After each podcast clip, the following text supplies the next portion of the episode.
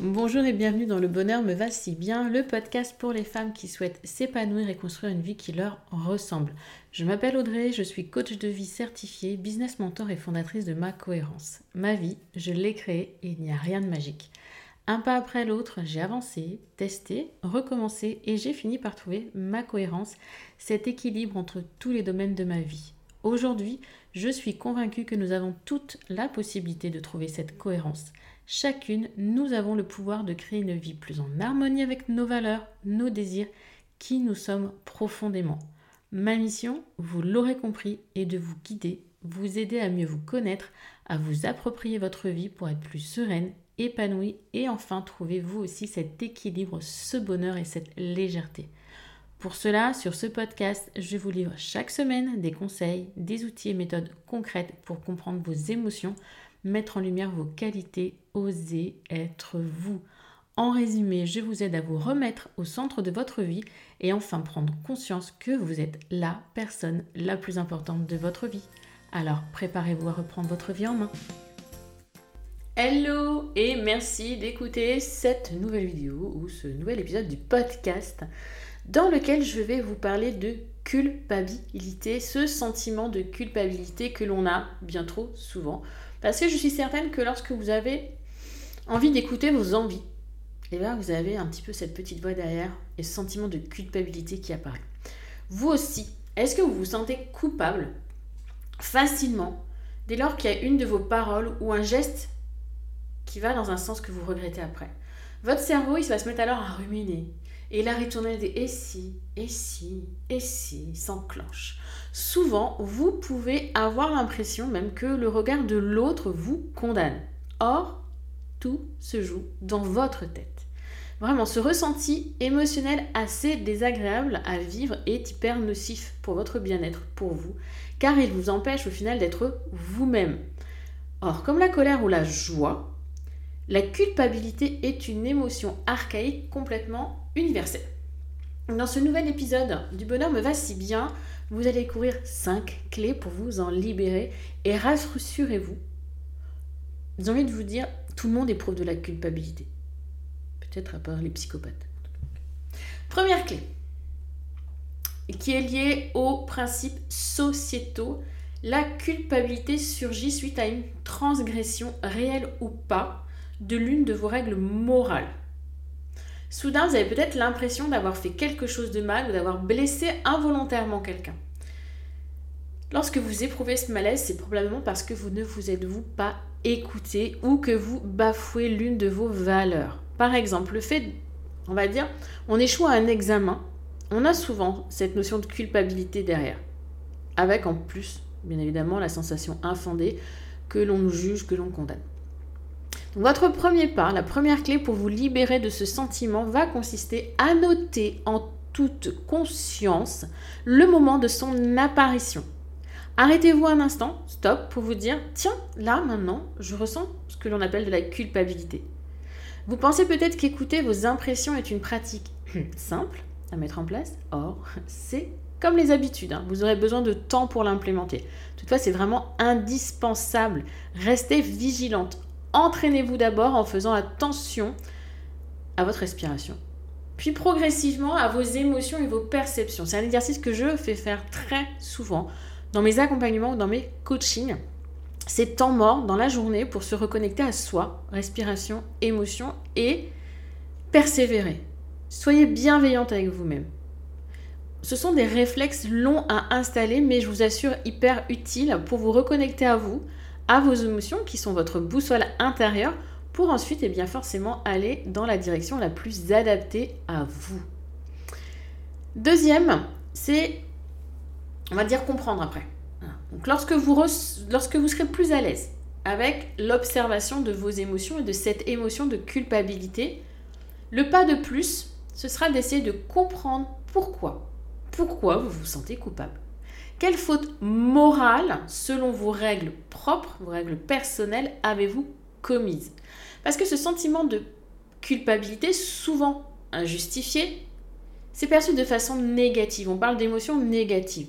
Il engendre peur, inquiétude, mais il reste, il est quelque chose en fait qui vous permet de détecter certaines choses. Il recèle quelques avantages malgré tout. Et selon Alain Crespel, il vous permet de renforcer votre conscience de ce qui est bien et de ce qui est mal, éprouver de l'empathie, vous remettre en question, et oui, et oui, ça fait du bien de se remettre en question malgré tout, tant que ce n'est pas trop et tant que ce n'est pas bloquant. Ça vous permet également de reconnaître l'injustice ou l'inégalité quand vous y faites face, et ça vous signale également que vos actes ou vos paroles ne sont pas ou plus alignés avec vous-même. vous voyez. Or, la majorité du temps, vous ne voyez pas ces avantages et vous ressentez plutôt le côté subversif et désagréable de cette émotion. Selon vous soyez en plus hypersensible ou non, votre niveau d'empathie et votre culpabilité vont être plus ou moins grands. Quoi qu'il en soit, ne vous laissez pas déborder par ce malaise. Ça peut vraiment devenir hyper toxique à long terme. Ça, c'est important que vous le compreniez. Et pour sortir de ce ressenti souvent, j'ai envie de dire, irrationnel, prenez du recul sur la situation. Accueillez cela avec sérénité le plus possible. Prenez le temps de décortiquer votre émotion dans le but de comprendre son origine. Et lors de cette introspection, demandez-vous quelle en est la cause. Bien évidemment, dans un premier temps, ça va être hyper compliqué pour vous, ça va être difficile. Vous y parviendrez avec plus de facilité encore en apprenant à vous connaître. Question d'introspection, human design, ce que vous voulez. Mais apprenez à vous connaître, ce sera apprendre à répondre à vos émotions. D'accord? Ensuite, troisième point. Donc, on l'identifie, on essaie de la comprendre et maintenant, on va tenter de la reprogrammer. Le sentiment de culpabilité, au final, c'est une croyance limitante qui vous empêche d'avancer et surtout à cause des injonctions et des reproches que vous vous adressez sans aucun doute à longueur de journée. Sois forte, ah j'aurais pu faire mieux. Je suis trop grosse, ah j'en suis pas capable, ah je suis nulle, de toute façon je suis bonne à rien. Pour sortir de ce cercle vicieux, vous devez maintenant reprogrammer votre schéma de pensée actuel par une situation plus positive. Prenez le temps de vous interroger sur ce que vous pourriez mettre en place. Quel ressenti quelle réflexion, quelle réaction serait pour vous plus adaptée? Et progressivement, vous allez réaliser que vous avez le choix de votre comportement. On a vraiment réellement un pouvoir de décider quand on arrive à prendre ce recul. Et cette nouvelle façon de voir les choses vous donne l'opportunité d'agir selon vos envies et du coup de prendre la responsabilité de vos décisions. C'est une approche quand même beaucoup plus constructive. Je pense que vous serez d'accord avec moi. Ce mécanisme, en plus, même s'il n'est pas évident à mettre en place, va vous permettre de diminuer votre malaise face à certaines situations de votre vie. Lors de l'accompagnement créatrice, par exemple, on vous accompagne dans cet apprentissage afin de dépasser les croyances toxiques que vous vous êtes forgées. Vous comprenez bien qu'il est quand même hyper compliqué et difficile de faire face soi-même à sa propre construction et à ses propres pensées.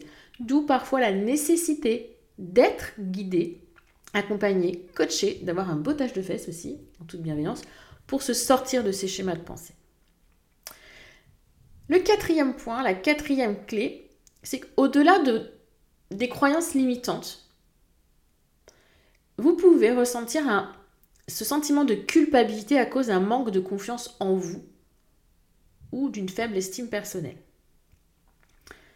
En reprogrammant ce sentiment de culpabilité de façon plus stimulante, vous allez comprendre que vos pensées ne vous caractérisent pas. Votre pensée, ce n'est pas vous. Et comme toute habitude, la transformation ne va pas se faire du jour au lendemain, mais progressivement, un pas après l'autre. Et pour renforcer l'implémentation de cette nouvelle option dans votre schéma de pensée, utilisez la visualisation. L'imagination, c'est un outil ultra puissant en vous visualisant dans cette attitude plus positive, plus ancrée, votre esprit va, comment dire, se l'approprier plus facilement. Cela fonctionne sur le même principe que la loi de l'attraction. Plus vous songerez à cette nouvelle réaction positive de manière détaillée et précise, plus vous mettrez de chances de votre côté que cela devienne un réflexe, voire un automatisme pour vous et votre cerveau. Bien sûr, la répétition représente une clé importante du processus. Entraînez-vous régulièrement, visualisez cette situation culpabilisante, puis visualisez-vous implémenter votre attitude constructive. Vous allez la conscientiser plus efficacement et plus facilement.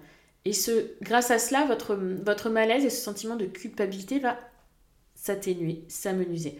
N'oubliez pas, votre cerveau, c'est un muscle, donc on l'entraîne comme tout autre muscle de son corps. On lui apporte du positif, on lui apprend un pas après l'autre, doucement mais sûrement.